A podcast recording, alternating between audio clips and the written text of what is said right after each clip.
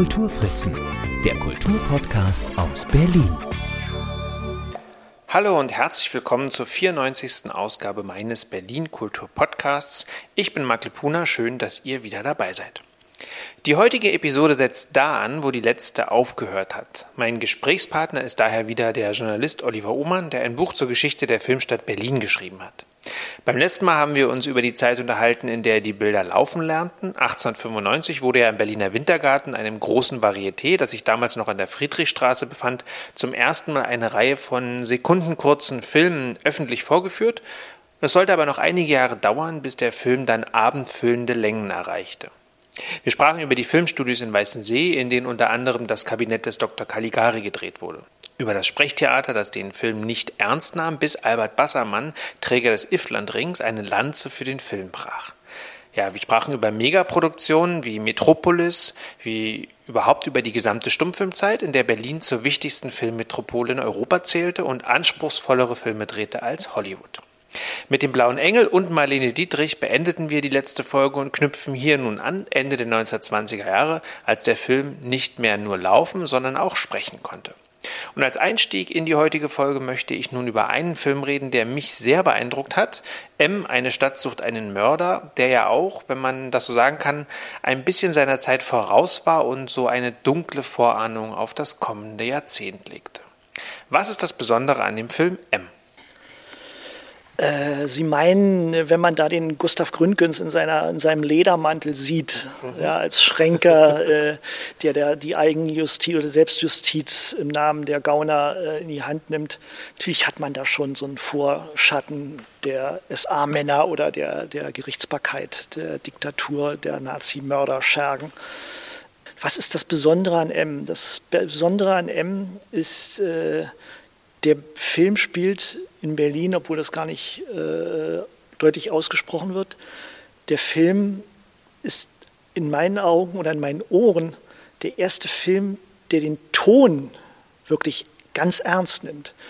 Wenn der Kindermörder Peter Lorre, ähm, also gespielt von Peter Lorre, im Verschlag sitzt und, und, und versucht, da mit dem Schlüssel was aufzumachen, dann hört man das. Der Regisseur Fritz Lang hat, hat wirklich sich Gedanken darüber gemacht, wie, wie, wie Töne lauter werden müssen oder leiser werden müssen und wie man sozusagen Geräusche einsetzt, um, um, um, um das Drama, um, um, um die Spannung weiter zu erzeugen. Das heißt also, wir haben das erste Mal tatsächlich in meinen Augen ein Tonfilm, Kunstwerk in, fast schon in Perfektion vor uns. Unglaublich spannender Film mit tollen Schauspielern. Äh, als Vater, es ist ein trauriges äh, Sujet. Ich gucke den Film äh, daher eher ungern. Mhm. Aber es ist ein fantastischer Film natürlich. Jetzt äh, hatten wir das schon kurz äh, gesagt, dass natürlich über diese mh, Figur, die Gründgens dort verkörpert, so ein bisschen so diese Vorahnung oder so ein Geschmack darin drin liegt. Mh, Letztlich ist es aber so, wenn wir jetzt wirklich mal über die dunklen deutschen Jahre der, des letzten Jahrhunderts reden, ähm, dass ja eigentlich genau das vor allem benutzt wurde, also eben genau dieses martialische, dieses, also das, was wir heute eben mit so einer Nazi-Ästhetik verbinden, äh, in der Düsterheit ja vor allem auch wiederum im Dokumentarischen, dass also, wenn ich mir überlege, dass eben ganz viele Aufmärsche festgehalten wurden, dass Goebbels das wirklich auch als Propagandainstrument genutzt hat, also das, was der Kaiser im Grunde auf der einen Seite schon gemacht hat, wurde ja jetzt hier sehr perfide zur, ja, zur, zur Meisterklasse gebracht, wenn man so möchte. Ähm, wie wichtig war denn den Nationalsozialisten der Film? Der Propagandaminister Goebbels hat tatsächlich die, die, die Propagandawirksamkeit äh, der bewegten Bilder des Kinos genau erkannt, übrigens auch des Rundfunks natürlich, und, und eingesetzt. Er wusste, äh, wenn Hitler im Kino, fürs Kino eine Rede hält, dann ist das multiplizierbar. Ja, dann kann man diesen Film äh, von, von Hamburg nach Homburg, nach Braunschweig, nach Berlin und so weiter schicken. Hitler kann also quasi ohne äh, in Person aufzutauchen, überall sein und überall sprechen. Ähm, Hitler hatte nun äh, auch äh, sozusagen war, wenn man so will, tauglich für den Film. Nicht jeden Politiker, nicht jeden Sprecher hätte man äh, so erfolgreich in großen, großen Anführungszeichen äh, auf die Filmreise schicken können. Dazu kommen natürlich dann äh, wirklich diese, diese Propagandamaßnahmen, ja. Wenn Riefenstahl Olympia inszeniert und vorher hat sie ja auch noch die Parteitage in, in Nürnberg äh, fotografiert und inszeniert, ähm, dann entwickelt sie quasi eine ganz, fast ganz eigene ähm, Filmästhetik, die man aus dieser Zeit verstehen muss. Aus heutiger Sicht unfassbar äh, ja, kompliziert zu beurteilen, aber ähm, ähm, wie gesagt, eine neue Ästhetik. Auf der anderen Seite haben die Nazis, vor allen Dingen Goebbels und sein Propagandaministerium, verstanden, Film auch in ganz anderer Weise zu nutzen. Wenn man den Begriff Durchhaltefilm sich anschaut, dann ist damit nicht gemeint, dass irgendwo im Kino jemand steht und sagt, haltet durch, ja, sondern mit dem Begriff Durchhaltefilm ist gemeint, wir bieten euch jetzt hier eine äh, abendfüllende Veranstaltung, indem ihr mal ausblendet, was euch im schwierigen Alltag, also meistens dann im Krieg, erwartet. Ja, wenn ihr hier reinkommt und äh, neunzig Minuten lacht oder zumindest lächelt, eure Sorgen vergesst, dann sieht die Welt doch draußen schon wieder ganz anders aus. Das sind die wahren Durchhaltefilme. Ja. Eine, wenn man so will, sehr ja, grausame Art und Weise, um sich äh, der Unterhaltung, die Unterhaltung zu instrumentalisieren. achtzig Prozent der Filmproduktionen im Dritten Reich waren Unterhaltungsfilme. Was ja auch ein bisschen dann erklärt, warum eben viele Schauspieler, aber ich möchte aus diesem Jahrzehnt gar nicht so schnell weg inhaltlich, weshalb viele Schauspieler und Schauspielerinnen eigentlich relativ nahtlos nach dem Krieg wieder anknüpfen konnten, weil sie ja in dem Sinne nur, in Anführungszeichen, nur Unterhaltungsfilme gedreht haben und sich ähm, eben vielleicht manchmal gar nicht bewusst waren oder eben bewusst ausgeblendet haben, hinter welchem System sie eigentlich stehen und was sie damit eigentlich bedienen. Ich würde gerne noch mal ganz an den Anfang gehen. Wir haben neunzehnhundertdreiunddreißig ja mit der Übernahme der Macht von den Nationalsozialisten ja sofort einen Cut in der Filmgeschichte drin, weil einfach ganz viele Künstler und Künstlerinnen gehen mussten oder gegangen sind. Sowohl Filmregisseure als auch äh, Stars des, äh, des Kinos, des deutschen Kinos, als auch ähm, viele Komponisten und Kom- ja, vor allem Komponisten, Komponistinnen gab es, glaube ich, kaum, zumindest ist mir keine Komponistin, Filmkomponistin jetzt bekannt aus der Zeit. Welche Auswirkungen hatte das tatsächlich, dass die, die ganze jüdische, die ganzen jüdischen Kulturschaffenden oder Kunstschaffenden den deutschen Film verlassen mussten? Jüdische, aber auch Linke, mhm. Kommunisten, Sozialdemokraten, aber vor allen Dingen jüdische, die Auswirkung war klar, der, der Film verflachte. Ja, also diese, diese, dieser, dieser, dieser, dieses Ausbluten Durch die, durch die Menschen, die ins Künstler, die ins Exil gegangen sind, führte dazu, dass man, dass das, dass sozusagen die, die große Filmkunst, die bis tatsächlich bis neunzehnhundertdreiunddreißig, bis zum Januar neunzehnhundertdreiunddreißig in, in vollster Blüte stand, fast über Nacht nicht mehr, nicht mehr darstellbar war. Wenn keine Regisseure da sind, die große Schauspieler anleiten können, die nach dem Drehbuch von bedeutenden Drehbuchschreibern äh, in, in, in tollen Bauten und zu, zu wundervoller Musik auftreten, dann entstehen eben flache Filme. Und äh, das ist genau passiert. Ähm, die Nazi-Propaganda hat so getan, als wäre das alles ganz anders. Ja, und hat gesagt, jetzt, jetzt, erst jetzt äh, schneiden wir dem, dem sogenannten jüdischen Hollywood äh, erst rechten Schnäppchen, machen hier den, den, den, den deutschen Film, und wurde auch durch, durch viele Maßnahmen ähm, ähm, versucht darzustellen. Also umso, umso gigantischer waren auf einmal die Premieren, umso mehr ähm, Star-Autogramm-Geschichten und Star-Zeitschriften und, und, und Empfänge und Pipapo waren im Handel ja, und unterwegs. Aber die Qualität der Filme wurde nicht besser, sondern wurde schlechter. Jetzt sind ja einige Stars dann aber eben auch geblieben. Gründgens, Hoppe, ähm, Hans Albers, Heinz Rühmann, genau.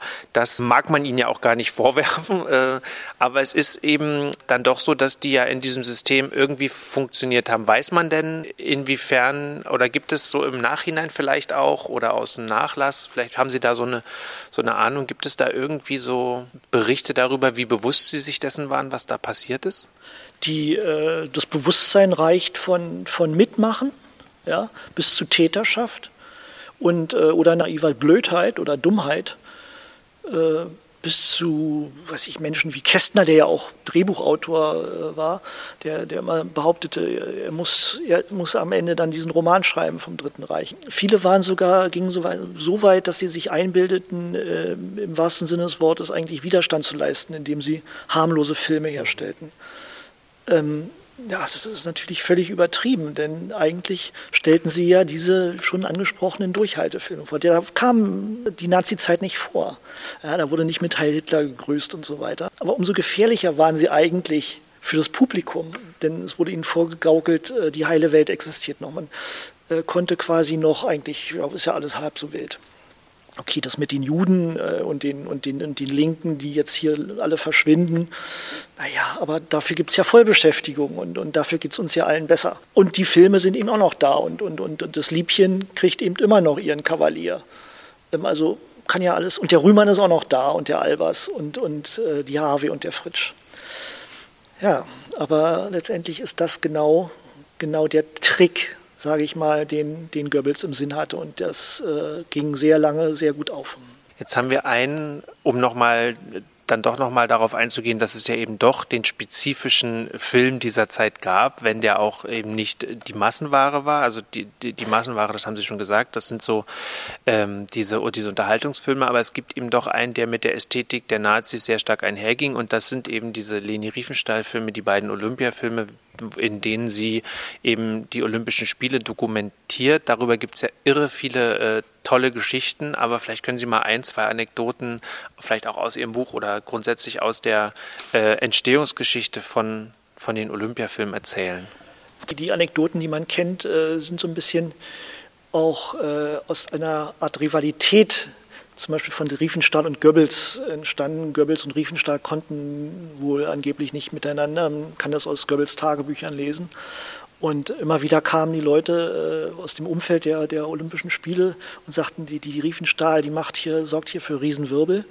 Die hat überall Kameras aufgebaut im Olympiastadion, Kameragräben, wo ihre Kameraleute sitzen. Und am Ende ging das so weit, dass, dass, dass, dass Jesse Owens angeblich äh, fast ein Kameramann von Riefenstahl umrannte. Ja. Diese Art von Anekdoten erzählt man sich. Ich bin ehrlich gesagt kein äh, besonders großer Freund dieser Anekdoten, weil es vermenschlicht diese Menschen äh, viel zu sehr, denn die, die, die, die Wirklichkeit sah ja anders aus. Also da, Riefenstahl war ja angetreten, um da hat quasi ein neues Menschenbild da filmisch äh, in die Welt zu setzen, und das ist ja auch einigermaßen gelungen. Also das heißt, diese, diese, diese Filme, die heute meines Wissens immer noch nicht unkommentiert einfach so aufgeführt werden dürfen, auch völlig zu Recht, ähm, haben, haben eine seltsame äh, ästhetische Kraft, und die muss man immer noch sehr, ähm, äh, sehr bewusst, ähm, der muss man sehr bewusst umgehen. Spannend ist, dass es mich erinnert, dass also diese Ausschnitte, die ich aus diesen Filmen kenne, äh, in diesem Gestaltungswillen, den sie hat, ja durchaus eben auch an die frühen äh, Filme, die, äh, also gerade zum Beispiel an Caligari, auch durch diese geraden Linien, die sie hat, durch diese starken Schatten, mit denen sie arbeitet, diese Untersicht, mit der sie auch auf, auf Menschen filmt, äh, wo sie, womit sie natürlich so ein, so ein athletisches ähm, Men- Menschenbild dann eben natürlich auch formt. Und da ist es doch auch interessant, welche, ähm, welche Kraft Filme tatsächlich haben, ne? Also auch so. Das merkt man ja schon selber, wenn man ein Foto macht oder einen Film mit seinem Handy und die Perspektive einfach wechselt, indem man in die Hocke geht oder von oben filmt. Das nutzt sie natürlich ganz massiv. Sie hat das äh, auch sehr fein geplant. Das heißt also, das sind ja die, die, die Filmszenen, die man da sieht, die sind ja nicht während der Wettkämpfe alle entstanden, sondern sie hat die teilweise auf der grünen Wiese oder danach oder davor äh, einstudiert. Und wenn sie sozusagen direkt bei Wettkämpfen äh, drehte, war die Einstellung an sich x-mal vorher geplant. Äh, sie hat auch sogar amerikanische äh, Athleten überreden können, vor ihrer Kamera zu posieren. Äh, die haben das wahrscheinlich ihr Leben lang später bereut, aber äh, das war alles eine sehr, sehr, sehr, sehr inszenierte und, und durchdachte Angelegenheit. Jetzt würde ich gerne noch auf äh, zwei Filme zu sprechen kommen, die in der Zeit entstanden sind. Das eine ist einer, der Jud Süß heißt, der, glaube ich, ein ganz wichtiger äh, Film ist, um diese Zeit nochmal zu verstehen. Vielleicht noch einen kurzen, kurzen Abriss darüber, was es mit dem Film auf sich hat. Jud Süß äh, war natürlich angetreten äh, als antisemitischer Propagandafilm.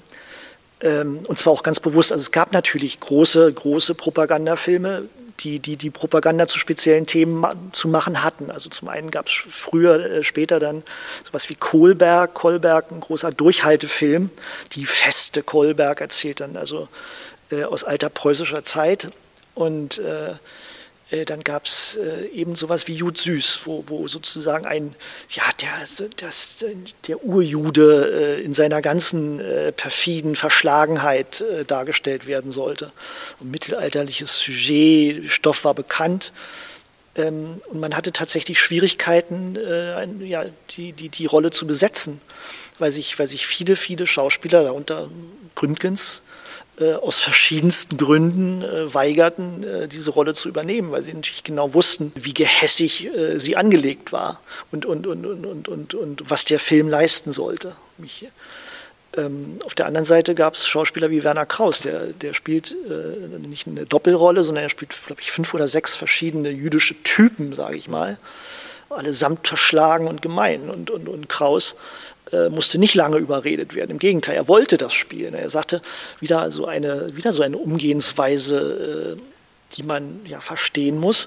Er sagte, mir geht es jetzt nicht darum, hier, dass da Juden böse dargestellt werden. Mir geht es um die schauspielerische Herausforderung.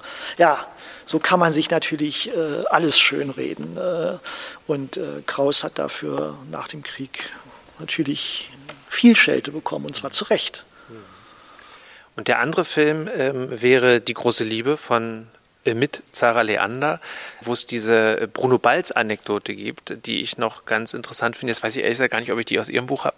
Aber ich. Sie selber ähm, Bruno Balz, der Filmkomponist, der große Textdichter von Zarah Leander bis in die Nachkriegszeit hinein, der ja äh, wegen Paragraph hundertfünfundsiebzig verhaftet worden war und eben innerhalb von vierundzwanzig Stunden im Gefängnis eben dieses Es wird einmal ein Wunder geschehen geschrieben haben soll.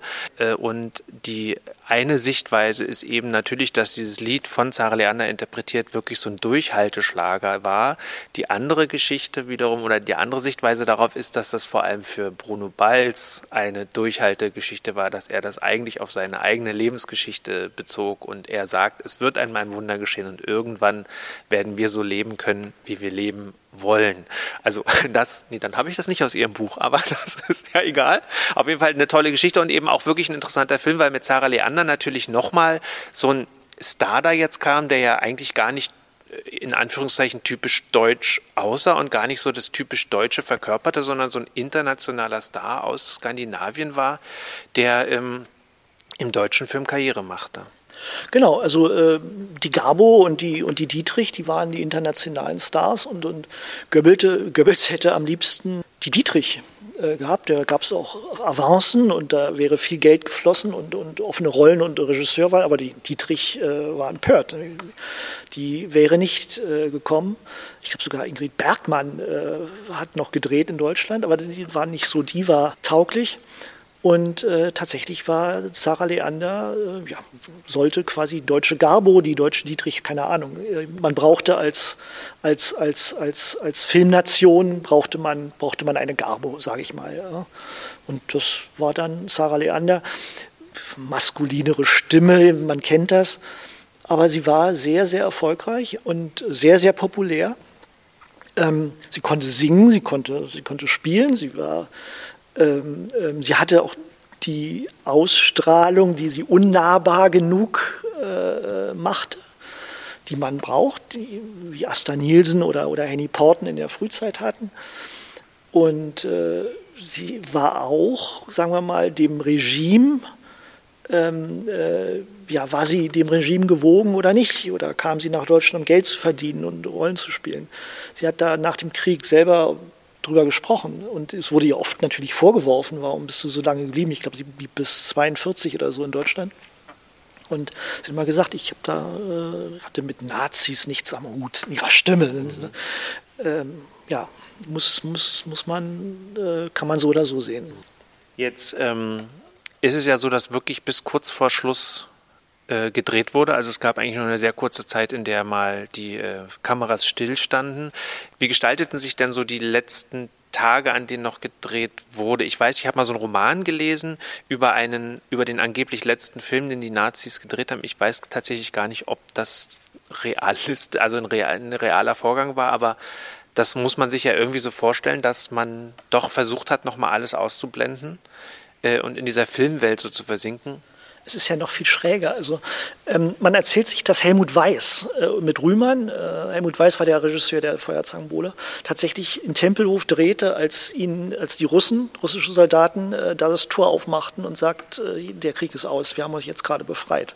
Nee, nee, der Film ist noch nicht fertig. Also das, diese Anekdote gibt es, wenn sie äh, nicht stimmt, ist sie gut erfunden. Auf der anderen Seite gibt es ja die, die Geschichte von Kästner, der Teil einer Einer, einer, einer, einer Filmtruppe war, die quasi zum Schein äh, nach Meierhofen im Bayerischen, nach Österreich geschickt wurde, um angeblich äh, noch, noch, noch einen Propagandafilm zu drehen. Tatsächlich war es die Möglichkeit, für diese Filmmenschen rauszukommen. Da wurde nie gedreht. Ne? Ähm, aber wie gesagt, der Film war, war, war bis zuletzt äh, aktiv. Denn er war ja quasi das große, große Propagandamittel äh, des Dritten Reichs bis zum Schluss. Also die Zeitungen wurden zugemacht, aber der Film, der Film lief. Und es auch noch einige Kinos. Ich glaube, äh, als der Krieg vorbei war, haben wir von vierhundert Kinos in Berlin hundert noch spieltüchtig. Und wurden dementsprechend ja auch relativ schnell wieder in Betrieb genommen. Was liefen denn dann für Filme? Die ersten Filme liefen, äh, waren die, die tatsächlich noch irgendwo lagerten, waren aber gar nicht so viel, weil damals wie heute war das ja kostbar. Also, und äh, ich glaube, die Russen haben welche mitgebracht, waren russische Filme, die, die, die dann äh, eingelegt wurden und was man eben so hatte. Also es ging dann wirklich munter, munter weiter und tauschte dann so rum. Ja, wie gesagt, man spielte, was man kriegen konnte, in, in allen Sprachen, die verfügbar waren. Also man konnte da nicht viel, gab kein Programm oder so, wurde eine Rolle eingelegt. Mhm. Ja, und mit Lizenzen wurde ja dann, oder mit, den, mit der Erlaubnis der Alliierten wurde ja dann auch relativ schnell wieder gedreht. Ich glaube, der bekannteste Film der Nachkriegszeit, der in Berlin entstand, nämlich In den Trümmern, ist Die Mörder sind unter uns. Und da ist eine Frau dabei, die dort ganz am Anfang ihrer Karriere stand. Sie hatte schon ein bisschen Theatererfahrung, aber wurde eben dann ein doch relativ bekannter deutscher Star, Hildegard Knef. Was ist über diesen ersten Film zu sagen, über den ersten deutschen Nachkriegsfilm? Trümmerfilm. Trümmerfilm äh, war das große, sozusagen das Stichwort, unter dem man diese Filme, diese ersten Filme subsumiert hat. Und zwar ist das tatsächlich wörter, wörtlich zu nehmen. Man hat ja in Trümmern äh, gedreht. Teile der Szenen, Innenaufnahmen entstanden auch in, in, in dem, was von, von, von Ateliers noch übrig geblieben war. Ich glaube, in Tempelhof in dem Fall. Ähm, oder in Johannisthal war, glaube ich, auch noch ein, war ein Atelier bespielbar. Aber äh, Staute ging raus und drehte mit Knef und äh, in den Trümmern von Berlin. Ähm, und man sieht das. Also die Kulisse ist die Trümmerstadt Berlin, die zertrümmerte Stadt Berlin. Und vor allem ist es äh, eben ein, auch die Geburtsstunde einer neuen Filmgesellschaft. Weil das ist ja der erste Film der DEFA. Die DEFA äh, ist quasi die, die, die, die, die, die U F A-Nachfolgerin äh, in den Ostsektoren. Ähm, Berlin teilt sich politisch, wenig später auch wirtschaftlich und irgendwann auch kulturell ähm, im, im, in den Ostsektoren der russischen Zone, russischen Besatzungszone oder sowjetischen Besatzungszone, um genau zu sein, wird die DEFA gegründet und äh, äh, nimmt dann, übernimmt dann später auch äh, in Neubabelsberg äh, die, die Studios. Sie hatten zuerst die, die Rote Armee noch besetzt, aber sie beerbt das. Und was in, im Westen geht das alles ein bisschen anders. Da gibt es keine große zentrale Nachfolge für die U F A, wenn man so will. Da sind das eher so Selfmade-Männer. Atze Brauner ist ein bekannter Name, später Horst Wendland, die, die quasi die Filmproduktionen äh, machen. Im Osten ist das die DEFA. Äh, wie aus Westsicht äh, dann äh, immer gesagt wird, die rot angestrichene U F A. Also das ist staatlich gelenkt. Und ähm wenn man sich jetzt vorstellt, das Land teilt sich, die Stadt teilt sich auch, gibt's denn, also könnte man sagen, es gibt dann so den typischen Ostberliner Film und den typischen Westberliner Film, in den frühen Jahren zumindest? Wahrscheinlich schon, klar. Äh, gibt vor allen Dingen die typischen Ostschauspieler und die typischen Westschauspieler, gibt aber auch Grenzgänger, die, die im Westen wohnen oder und im Osten drehen. Mali Delschaft kann ich schon wieder nennen, ja. Die, die, die, die Marlene vor der Marlene, die wohnt am Kaiserdamm und fährt zur DEFA und macht da äh, äh, Filme fürs D D R-Fernsehen.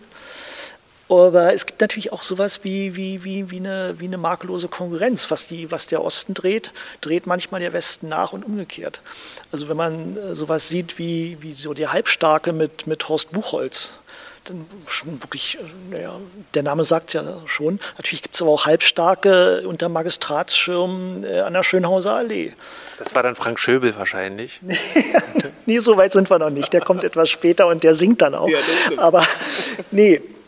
Aber dann kommt äh, Ecke Schönhauser oder sowas, also wo schon ähm, aber ganz klar Bezug nimmt. Und interessanterweise, ähm, wenn man, wenn man sich die Filme anschaut, ähm, sieht man dann manchmal auch die politischen Bezüge, nicht? Also in Ecke Schönhauser hat man dann sozusagen dann auch schon, äh, ist der politische Zeigefinger ein anderer. Aber der, der, der Westen hat auch seine, sagen wir mal, Propagandageschichten. Letztendlich ist die Berlinale, ja, nichts anderes als eine Gründung, um, um mal zu zeigen, wie, wie, wie schön die Freiheitsinsel West-Berlin ähm, sich präsentieren kann. Das ist ein klarer politischer Auftrag. Wenngleich aber die große äh, Filmproduktion von der Bundesrepublik ja, würde ich sagen, dann eher Richtung München wandert, oder? Die Geschichte der Filmstadt Berlin äh, ist nicht abgeschlossen, aber die Bedeutung der Filmstadt Berlin äh, ist, ist, ist nach neunzehnhundertfünfundvierzig mhm. auch nicht passé, aber sie verlagert sich deutlich. Also von, aus, aus westlicher äh, Perspektive dann München, würde man sagen, Bavaria Studios. Aber äh, Berlin äh, hat äh, C C C, Haselhorst, Atze Brauner oder natürlich dann D E F A Babelsberg auch immer noch bedeutende äh, Filmproduktion. Jetzt äh, ist meine Frage noch, weil Sie Berlinale gerade schon gesagt haben, ist ja ein total wichtiger, äh, wichtiges Festival bis heute. Hm, neunzehnhunderteinundfünfzig war die erste Berlinale und Sie, und ich habe mich das immer gefragt und nie gefunden, vielleicht wissen Sie das, sie hat eröffnet mit Rebecca, einem Hitchcock-Film, der schon elf Jahre alt war. Warum? Jean Fontaine äh, hatte sich bereit erklärt, als, als Stargast äh, nach Berlin zu kommen. Ähm, Filme konnte man äh, ja logischerweise zur Nazi-Zeit nicht sehen. Äh, warum ausgerechnet äh, Hitchcocks Rebecca äh, ausgewählt wurde, ich nehme mal an, es lag am Star. Ja, das, das kann gut sein und davon lebt ja die Berlinale bis heute tatsächlich auch, dass immer wieder die großen Stars kommen. Wie ich sagte, es musste ja auch sozusagen in jedem Fall äh, was sein, was der Westen kannte. Also man konnte nicht mit, konnte jetzt nicht sagen, in Berlin wurde irgendein Film gedreht, sondern die Berlinale musste von Anfang an sozusagen ein Aushängeschild sein und was Großes sein, was, was, was Glänzendes sein, musste West-Berlin In, in, in seiner größten Sonnenseite repräsentieren. Das war der Auftrag. Jetzt muss man leider wahnsinnig viel auslassen, zum Beispiel, dass Hildegard Knef in Hollywood war und dann zurückkam und dann, dass sie eine Nacktszene gedreht hat und alle durchgedreht sind. Das müssen wir jetzt. Ist die Sünderin auch in Berlin gedreht worden eigentlich? Nee, nee, nee, die wurde in Westdeutschland gedreht. Ja, deshalb müssen wir das jetzt auch auslassen. Aber äh, ein ganz wichtiger Punkt äh, ist nämlich das, äh, das Titelbild von ihrem Buch. Ähm, es zeigt äh, Billy Wilder und unter anderem Horst Buchholz auch und James Cagney ist das, vor dem Brandenburger Tor und der Film heißt eins, zwei, drei und man kennt ihn, weil er ähm, äh, auch mit Coca-Cola kooperiert hat. Ähm, aber da gibt es auch eine ganz tolle Geschichte, finde ich. Und da ist gerade dieses Titelbild mit dem Brandenburger Tor im Hintergrund ja ein wesentlicher Hinweis, worauf ich hinaus will. Billy Wilder, der ja äh, in Berlin seine ersten Schritte gemacht hat, wie gesagt, als Drehbuchautor, Menschen am Sonntag haben wir in der letzten Folge schon drüber gesprochen, aber natürlich auch B Z Kollege von mir als Reporter, rasender Reporter. neunzehnhunderteinundsechzig ist er, ist er in, in, in vollem Saft, dreht eine äh, Erfolgskomödie nach der anderen. Und äh, im Sommer, ähm, ja im Frühsommer, beginnen quasi Dreharbeiten zu One, Two, Three, wieder eine unglaubliche Klamotte, ähm, die sozusagen so ein bisschen äh, die, die geteilte Stadt auf die, auf die Schippe nimmt. Und dabei äh, Topstar James Cagney und, und der kommende Mann äh, Horst Buchholz. Und der Dreh beginnt und das geht alles munter und flott voran.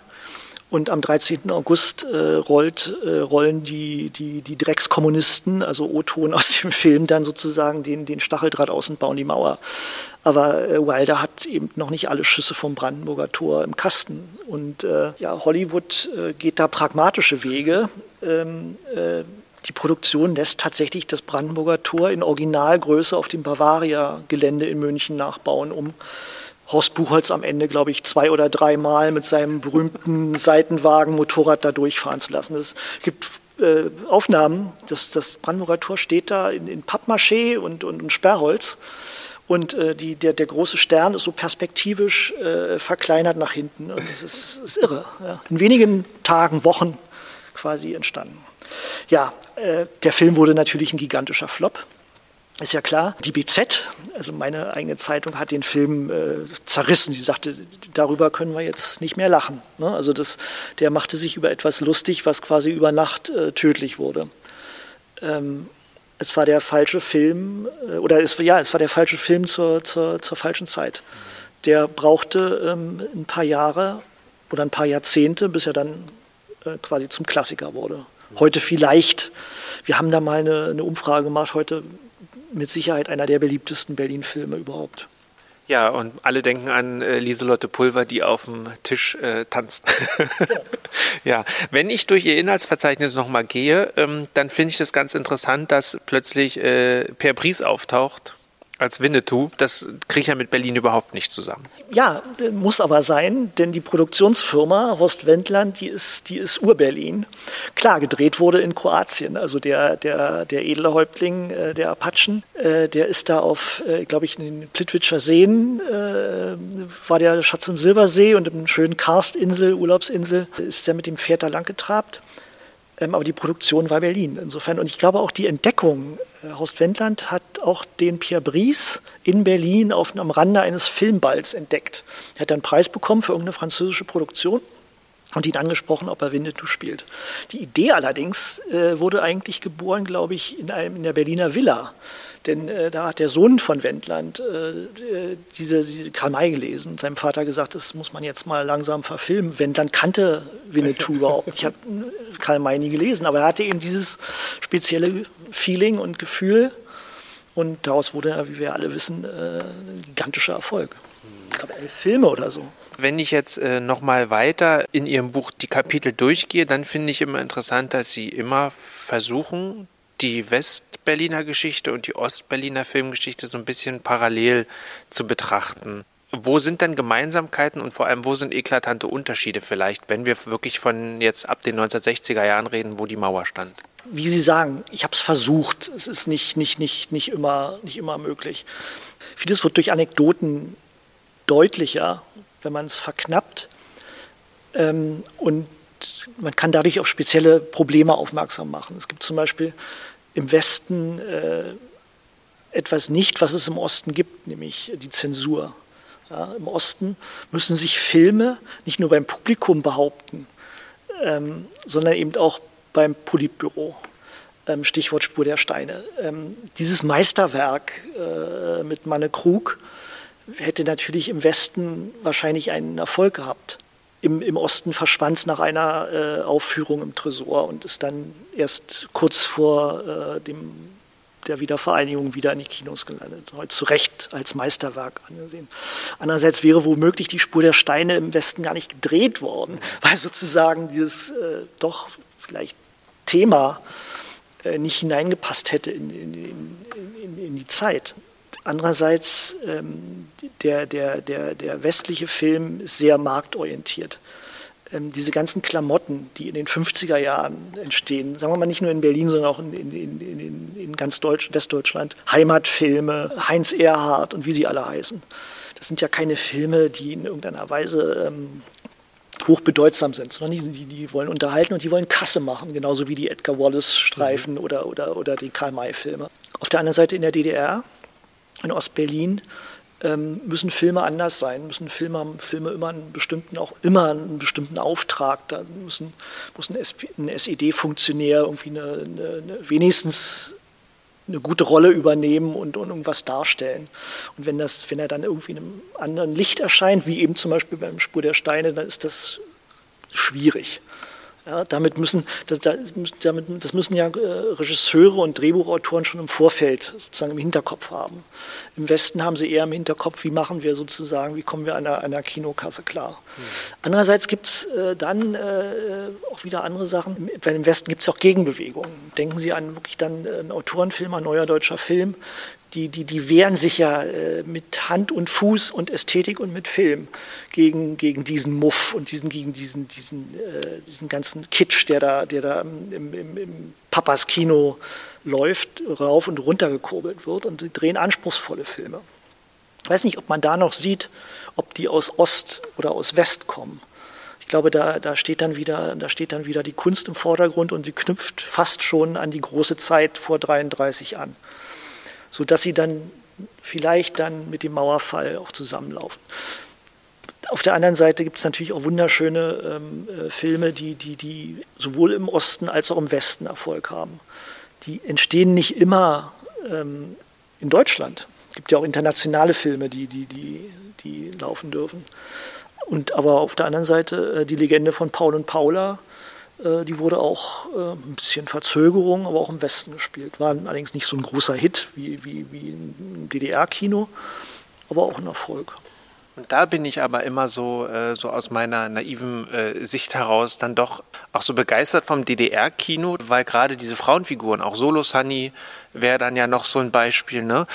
Dass da wirklich so, oder auch wenn man manchmal jetzt so, äh, wenn man nachts nicht rechtzeitig den Fernseher aus, äh, ausschaltet und plötzlich ein alter Polizeiruf kommt, so aus D D R-Zeiten, wo man denkt, das sind schon immer sehr spezielle Frauenfiguren auch, die ja meist gar nicht so, ähm, ja, wo ich mir nicht vorstellen kann, dass das eigentlich so die Frauen sind, die man sich so in der D D R so gewünscht hätte, ne? Sondern es sind sehr spezielle, sehr gebrochene Frauenfiguren. Und die Filme von der Ästhetik her haben natürlich auch nochmal so eine, so, so eine eigene Avantgarde irgendwie. Aber vor allem eben äh, habe ich das Gefühl, dass auch diese äh, Filme, in denen diese starken äh, Frauenfiguren vorkommen, dass das die sind, die man heute noch kennt aus der D D R.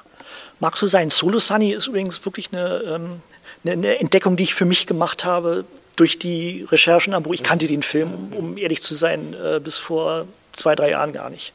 Aber ich liebe diesen Film, der ist toll. Man sieht ja sehr viel von der Stadt auch und die Schauspielerin ist großartig, die Geschichte ist gut, unheimlich witzig, finde ich teilweise. Ähm, Frühstück ist nicht mehr großartig. Ähm, ja, Stichwort Frauengestalten kann sein. Ich bin kein... Äh, urteile ungerne ja. inhaltlich über Filme. Aber ich erinnere nur einfach mal an Fassbinder auf der, auf der Westseite. Wenn Sie Biggie Mira sehen, äh, da sind auch natürlich und, und Hanna Schigula und Pipapo äh, wirklich starke Frauen. Ähm, und also, nö, würde ich so, würde ich Ihnen widersprechen. Also das hat der Osten nicht, nicht, nicht gepachtet. Ich glaube, da haben sich, da haben sich Filmemacher und Filmemacherinnen äh, diesseits und jenseits der Mauer schon verdient gemacht. Ich glaube, da war ich jetzt, Fassbinder habe ich immer so ein bisschen ausgeblendet, weil ich den immer mehr nach München sortiert habe für seine Filme, aber äh, natürlich hat er mit Berlin-Alexanderplatz ja noch so eine große äh, Serie nach dem Dublin-Roman gedreht, Ende der siebziger.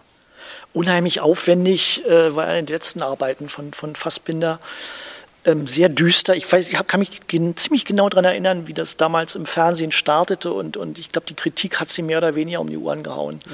Aber Äh, natürlich ein tolles Werk. Äh, Im Filmmuseum kann man sich, glaube ich, seinen, seinen, seinen Drehplan anschauen, akribisch vorbereitet. Fassbinder sowieso, Wahnsinn. Ähm, jetzt kommen wir mal kurz zum Mauerfall äh, und greifen auch vielleicht noch mal einmal zurück. Also es gibt noch zwei, drei Filme aus der Zeit, auf die ich kurz eingehen wollen würde. Das eine ist eben Rosa von Braunheims Nicht der Homosexuell ist pervers, sondern die Welt, in der er lebt, neunzehnhundertsiebzig. Und vielleicht dann eben gleich den Bogen machen zu dem Film, der einfach nochmal welthistorisch äh, an wirklich dem denkwürdigsten Tag vielleicht starten konnte, an dem er starten konnte, nämlich der erste und einzige Film, der Homosexualität in der D D R thematisierte, Coming Out, der am neunten November ähm, seine Premiere hatte, also zwanzig Jahre später eigentlich als der Braunheim-Film. Äh, inwiefern äh, war West-Berlin vielleicht dann auch äh, in den siebzigern dann logischerweise auch äh, gerade für solche Experimente und für solche, solch wildere Filme ähm, besser geeignet als Westdeutschland? Als Deutschland? Ich meine jetzt auch als, als, oh, als Westdeutschland. So, so, naja, nee, sowohl als auch wahrscheinlich, aber ich glaube vor allem natürlich als Westdeutschland, aber... Ähm, also Berlin war ja schon immer, so zu, ich glaube, in die, Homosexuelle haben in Berlin schon immer ein bisschen freier leben dürfen als, als, als anderswo. In den zwanziger Jahren bekanntermaßen. Äh, Cabaret mhm. ist ja, spielt ja auch darauf an, äh, und ähm, bildet das ab. Ich glaube, die Community äh, ist hier bereiter und äh, sowohl sozusagen äh, das zu drehen, als auch das, das anzuschauen. Und, und, und Berlin ist, glaube ich, an sich liberaler, jedenfalls Teile von Berlin, sage ich mal. Es äh, gibt natürlich auch bei uns die, die stockkonservativen Menschen, die sagen, Braunheim ist ein Ferkel. Ja, ist ja klar. Und, und Coming, Coming Out war seinerzeit ja auch immer noch ein Skandal. Ja. der war zwar da und es ist wichtig, dass man ihn drehen konnte und durfte und, und, und, und gemacht hat, aber ein Skandal war es trotzdem. Und, und äh, wie gesagt, die Filme sind, sind unglaublich wichtig und, und, und haben äh, auch eben sozusagen ihre Rolle gespielt, glaube ich, um, um, um, um Türen zu öffnen, um, um, äh, ja, um den Regenbogen erscheinen zu lassen. Ich meine, wir sind ja noch wirklich lange nicht am Ende. Also da ist ja noch viel zu tun. Und äh, Braunheim und diese ganzen Filme kann man ja nicht oft genug zeigen. Weil die muss man auch ertragen können. Ja. Und bevor wir jetzt, bevor wir jetzt in die Nachwendezeit gehen, würde ich noch gerne kurz einen Film anbringen wollen, weil ich glaube, dass der schon auch nochmal sowohl ästhetisch als auch für das Berlin-Bild total wichtig ist, nämlich Der Himmel über Berlin. Ein äh schon deswegen sehenswerter Film für alle jüngeren Menschen, weil man sieht, man sieht den Potsdamer Platz. Ja? Der Engel läuft ja da drüber und äh, das zu sehen, das ist selten zu sehen, weil sozusagen der Dokument, da ist ja kein Dokumentarfilmer irgendwann jemals rübergelaufen. Man sieht die Staatsbibliothek. Ich finde, man sieht unendlich viel von dem, von dem Feeling von West-Berlin. Also ich, diese Zeit sehr bewusst war damals siebzehn, achtzehn Jahre, da, da, da fährt man viel rum. Und, und, und Der Himmel über Berlin bildet das sehr, sehr genau ab. Ähm, mal ganz abgesehen davon, dass der Film von Wim Wenders ganz äh, Dialoge von äh, na, Handke, natürlich von Handke, ähm, Class of its own sind. Ja?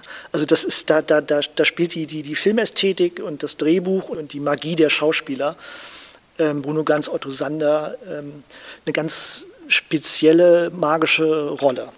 Beginnt mit einer Einstellung, die ist wenig neben meiner damaligen Wohnung am Kaiserdamm entstanden. Blick aufs I C C an einer, einer, einer, einer neuen Kantstraße aus so einem großen Block. Da taucht der Engel das erste Mal auf und ähm, finde das sehr interessant. Wenders hat mal erzählt, wie, wie, wie, wie er diesen Film, wie, wie der Film in seinem Kopf entstand. Er sagt, er kam damals zurück nach Berlin und ist sehr, sehr viel spazieren gegangen und hat unglaublich viel gelesen. Dieses Amalgam, merkwürdige Amalgam äh, der, von West-Berlin und Rilke, äh, gemeinsam sozusagen mit der, mit der Power von, von, von Schauspielern und, und Literaten, haben dazu geführt, also Himmel über Berlin ist, ist ein, ein, ein Meilenstein, ganz großes Kino. Genau, darauf wollte ich hinaus. Und jetzt, äh, jetzt ist die Mauer gefallen, für uns jetzt in der, äh, in der Geschichte. Wie schnell ist denn äh, die Filmstadt Berlin wieder zusammengewachsen? Ich weiß es ehrlich gesagt nicht. Erstmal beschäftigt sich ja die Filmstadt dann mit der Zeit vor dem Mauerfall. Ja, Herr Lehmann, mhm. der spielt ja quasi, der wird, glaube ich, fünfzig, nee, dreißig, dreißig wird er, glaube ich, am, am, am neunten November neunundachtzig im Film. Ähm, erzählt aber im Prinzip natürlich die Geschichte von, von äh, West-Berlin, Kreuzberg. Ähm, Sonderlee spielt noch ein Jahrzehnt vorher. Alles tolle Filme, Leander Hausmann. Ähm, dann kommt auch wiederum erst später auch wieder so Wendegeschichte, ähm, äh, Goodbye Lenin. Ähm, Da gibt es eine, das wäre ein internationaler Erfolg, übrigens in, in Amerika, glaube ich, erst ab, ab sechzehn oder so, oder ab achtzehn in die Kinos gekommen. Da wahrscheinlich äh, Lenin äh, im Titel okay. war, ich keine Ahnung, ganz lustige, lustige Geschichte. Auseinandersetzung. Ähm, ich weiß gar nicht, ob der, da wachsen natürlich die Schauspielerinnen wachsen zusammen und, und, und, und Menschen aus Ost und West drehen gemeinsam Filme. Ähm, Ich glaube, ich bin der falsche Mensch, um, um, um die Frage zu beantworten, wie das zusammengewachsen ist oder nicht. Ich, ich habe mir darüber ehrlich gesagt noch keine Gedanken gemacht. Na, aber im Grunde ist die Antwort für mich ja re- relativ äh, einleuchtend und ich hätte das eben auch gedacht. Ich glaube, dass es relativ schnell ging, weil ja auch relativ schnell Hollywood angefangen hat, in äh, Berlin zu drehen. Ich weiß, dass ich noch in Schulzeiten äh, mich erinnere, wie das dann plötzlich hieß, jetzt kommt der große Star, ich glaube Tom Hanks oder was, und dreht jetzt einen Film in, äh, in, in Babelsberg und so. Da ist jetzt natürlich klar, Babelsberg ist, ist wahrscheinlich genau äh, das ein zentrales äh, Bindeglied. Da ist ja Schlöndorff, der sich da unglaublich eingesetzt hat für, für, für, die, für den Standort. Der drohte ja einfach zu verschwinden oder in irgendeine, welche Hände auch immer zu geraten. Und wir haben ja gerade aktuell wieder, äh, wurde, wurden da Verkäufe getätigt und so weiter, aber Babelsberg ähm, hat sich als, als, als, als bedeutende Filmstätte äh, etabliert und das ist natürlich genau das, äh, was, was, was Ost und West zusammengeschweißt hat. Jetzt ist es quasi Babelsberg ja ein Synonym für, für, für Film aus Berlin wieder geworden. Und eben vor allem für internationale Produktionen. Also man hat fast das Gefühl, es wird mehr international gedreht in Babelsberg als nationaler Film. Klar, ähm, äh, auf einmal äh, gehst du irgendwie durch Charlottenburg und dann äh, sieht man an einer Messe Hakenkreuzflaggen und Tom Cruise äh, läuft da rum. Ist mir selber passiert. Okay. Ja, und alle Nase lang stehen ja Movie-Trucks an, an Straßen, besonders hier im Prenzlauer mhm. Berg. Und die Leute beschweren sich ja schon. Es ähm, äh, gibt ja irgendwelche Hollywood-Stars, die alle Nase lang hier irgendwie rumhängen. Äh, das ist schon, äh, das ist schon toll. Kann bestimmt aber noch mehr werden. Mhm. Also von mir aus bitte mal rein. Okay, dann, dann hat das die Abschlussfrage quasi schon ähm, beantwortet. Und zwar, äh, was Sie sich denn für die Filmstadt Berlin wünschen. Ich wünsche mir für die Filmstadt Berlin, dass ganz, ganz viele Berliner in ganz, ganz viele Kinos gehen. Und äh, die, die Kinos, die jetzt noch durch Corona und so weiter äh, noch viel ärgere finanzielle Schwierigkeiten geraten sind, als sie vorher schon längst drinsteckten, ähm, da ein bisschen ähm, mehr Luft haben. Also man sollte Filme unbedingt im Kino sehen, zu Hause auch, überall soll man Filme sehen, und, äh, aber der Filmerlebnis im Kino, in einem Berliner Kino, das ist das immer noch das Schönste, für mich jedenfalls. Was ist Ihr liebstes Berliner Kino? Ähm, mein liebstes Berliner Kino ähm, ist höchstwahrscheinlich, hier müssen Sie jetzt schneiden, weil ich werde diese Frage nicht beantworten können und ich will sie auch gar nicht beantworten. Es ist manchmal, es ist das Arsenal am Potsdamer Platz, manchmal ist es der Zoopalast, manchmal ähm, ist es irgendein kleines Bezirkskino, in das man sich verliert äh, und es, weiß ich nicht, ich will keins rausnehmen. Okay, aber dann lasse ich genau das so drin, weil das ist doch ganz wunderbar. Ähm, ja, vielen Dank. Dann haben wir jetzt in zwei Episoden einen groben Überblick über die Geschichte der Filmstadt Berlin bekommen. Ich sage ganz bewusst einen groben Überblick, weil das Buch, das Sie geschrieben haben, ich sage nochmal, wie es heißt, Klappe, Ausrufezeichen, Geschichte der Filmstadt Berlin, ist zweitausendzweiundzwanzig, also jetzt vor noch gar nicht allzu langer Zeit, im Elsengold Verlag erschienen. Und in diesem Buch sind noch so viel mehr Anekdoten drin. Es gibt eben eine, ja, ich möchte sagen, im Groben chronologische ähm, Abfolge der, der Geschichte des Films in Berlin. Und dazu immer noch, und das finde ich eben auch ganz reizvoll, immer noch wirklich wird auf in so extra Kästchen, das ist für Elsengold-Bücher ja tatsächlich auch so ein bisschen so ein, so ein Merkmal, äh, wird immer noch mal äh, auf einzelne ähm, Stars tatsächlich hingewiesen. Viele von denen werden wir nicht kennen. Also jetzt schlage ich gerade mal so durch und hier steht Gerda Maurus, ist jetzt jemand, der uns vom Namen her erstmal nicht so geläufig ist. Aber das sind eben, da tauchen dann so Namen auf, zum Teil eben auch bekanntere. Der Rest wird auch im, oder wichtige Leute werden auch im Fließtext vorgestellt. Und das ist wirklich äh, sehr spannend, weil man so einen ganz wunderbaren Überblick äh, und einen sehr ausführlichen Überblick über die Filmstadt Berlin bekommt und für, über die Filme, die in Berlin entstanden sind. Und dann muss man ja nochmal sagen, dann gibt es ja noch die Berlin-Filme, das heißt die Filme, die über Berlin erzählen. Und auf die machen sie in diesem Buch halt Lust. Und man hat tatsächlich so ein, ähm, also ich habe mir beim Lesen so Klebchen reingemacht und denke mir, den Film muss man gucken und den Film muss man gucken. Das sind wirklich so diese Sachen, wo man wirklich bei, wo ich auf jeden Fall bei Murnau und bei äh, Fritz Lang nochmal anfangen will. Lubitsch sowieso, ich bin auch ein großer Lubitsch-Fan, auch schon von seinen amerikanischen Filmen. Und dann eben bis hin zu, was Sie auch hier noch drin haben, Lola Rent natürlich, hat man damals gesehen, müsste man eigentlich jetzt äh, auch nochmal sehen. Wenn das so ist, äh, dann das ist genau das, äh, was ich, was ich beabsichtigt habe. Die Leute sollen sozusagen äh, selber auf die Reise gehen. Und äh, dann ist das ein schönes Happy End. Ja, dann bedanke ich mich da und frage doch aber tatsächlich noch, ähm, jetzt haben wir die Geschichte des Zeitungswesens äh, und die Geschichte der Filmstadt Berlin. Wenn ich Sie das nächste Mal treffe für einen Podcast, was haben wir denn dann für eine Geschichte vor? ähm, ich weiß es schon, ich werde es nicht vom Turm blasen, aber mit Film hat es nichts zu tun.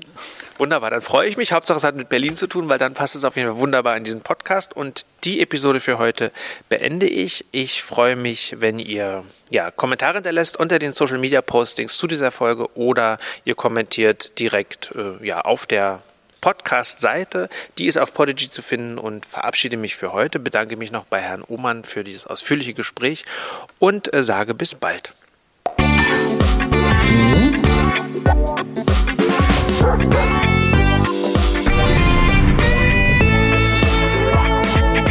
Die Kulturfritzen, der Kulturpodcast aus Berlin.